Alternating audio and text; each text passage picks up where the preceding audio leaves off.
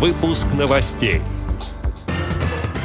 Члены Мордовской региональной организации ВОЗ совершили экскурсионную поездку по святым местам.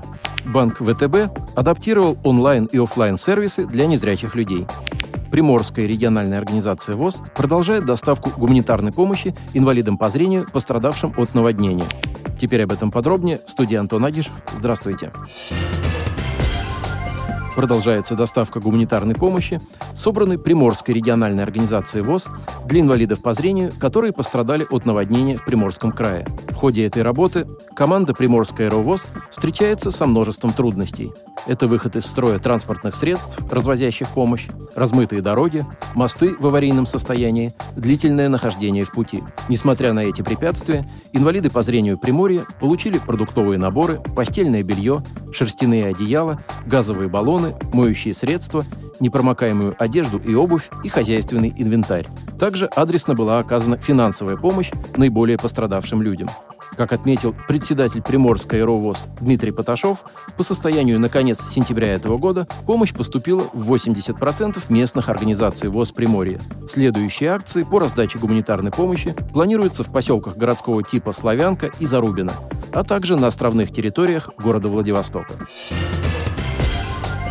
целях духовно-нравственного просвещения сотрудников мордовского предприятия ВОЗ «Искра» и членов их семей недавно была проведена экскурсионная поездка в Поростево-Вознесенский женский монастырь Рузаевского района Республики Мордовия. Монастырь является памятником архитектуры XVIII века, который известен не только в России, но и за рубежом. Паломники со всего мира приезжают сюда, чтобы поклониться его святыням и попросить защиты и помощи. В начале экскурсии участники посетили божественную литургию, а затем приняли участие участие в крестном ходе со святыми иконами. Экскурсию по монастырю для паломников провела монахиня мать Михаила, рассказавшая об истории открытия святой обители, святых иконах и мощах, хранящихся в стенах монастыря. Архитектура монастыря произвела большое впечатление на участников экскурсии своей исключительной красотой и монументальностью. Паломникам была предоставлена возможность прикоснуться к главной святыне монастыря – иконе святой мученицы Пороскевы, которую вынесли из алтарной части храма. Участники экскурсии посетили святые целебные источники Николая Чудотворца, Серафима Саровского и святой Пороскевы. Желающие могли окунуться в ледяную воду купели, а также набрать целебной воды. Паломническую экскурсию завершил праздничный обед в трапезной монастыря. В монастыре приезд паломников всегда является праздником, и их встречают как родных людей, окружая заботой и теплом. В ходе экскурсионной поездки сотрудники предприятия ВОЗ и члены их семей не только познакомились с достопримечательностями святой обители, но и насладились благодатью этого намоленного места и получили душевное умиротворение.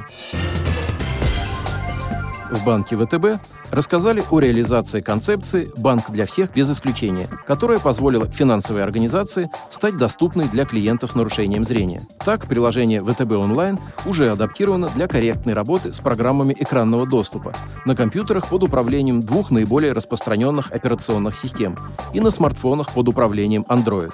Владельцы iPhone могут использовать доступную незрячим людям версию сервиса через браузеры Safari или Chrome. Многие банкоматы банка уже оснащены специальными режимами для клиентов с нарушением зрения. Если до ввода пин-кода нажать кнопку в правой нижней части экрана, активируется режим для слабовидящих людей.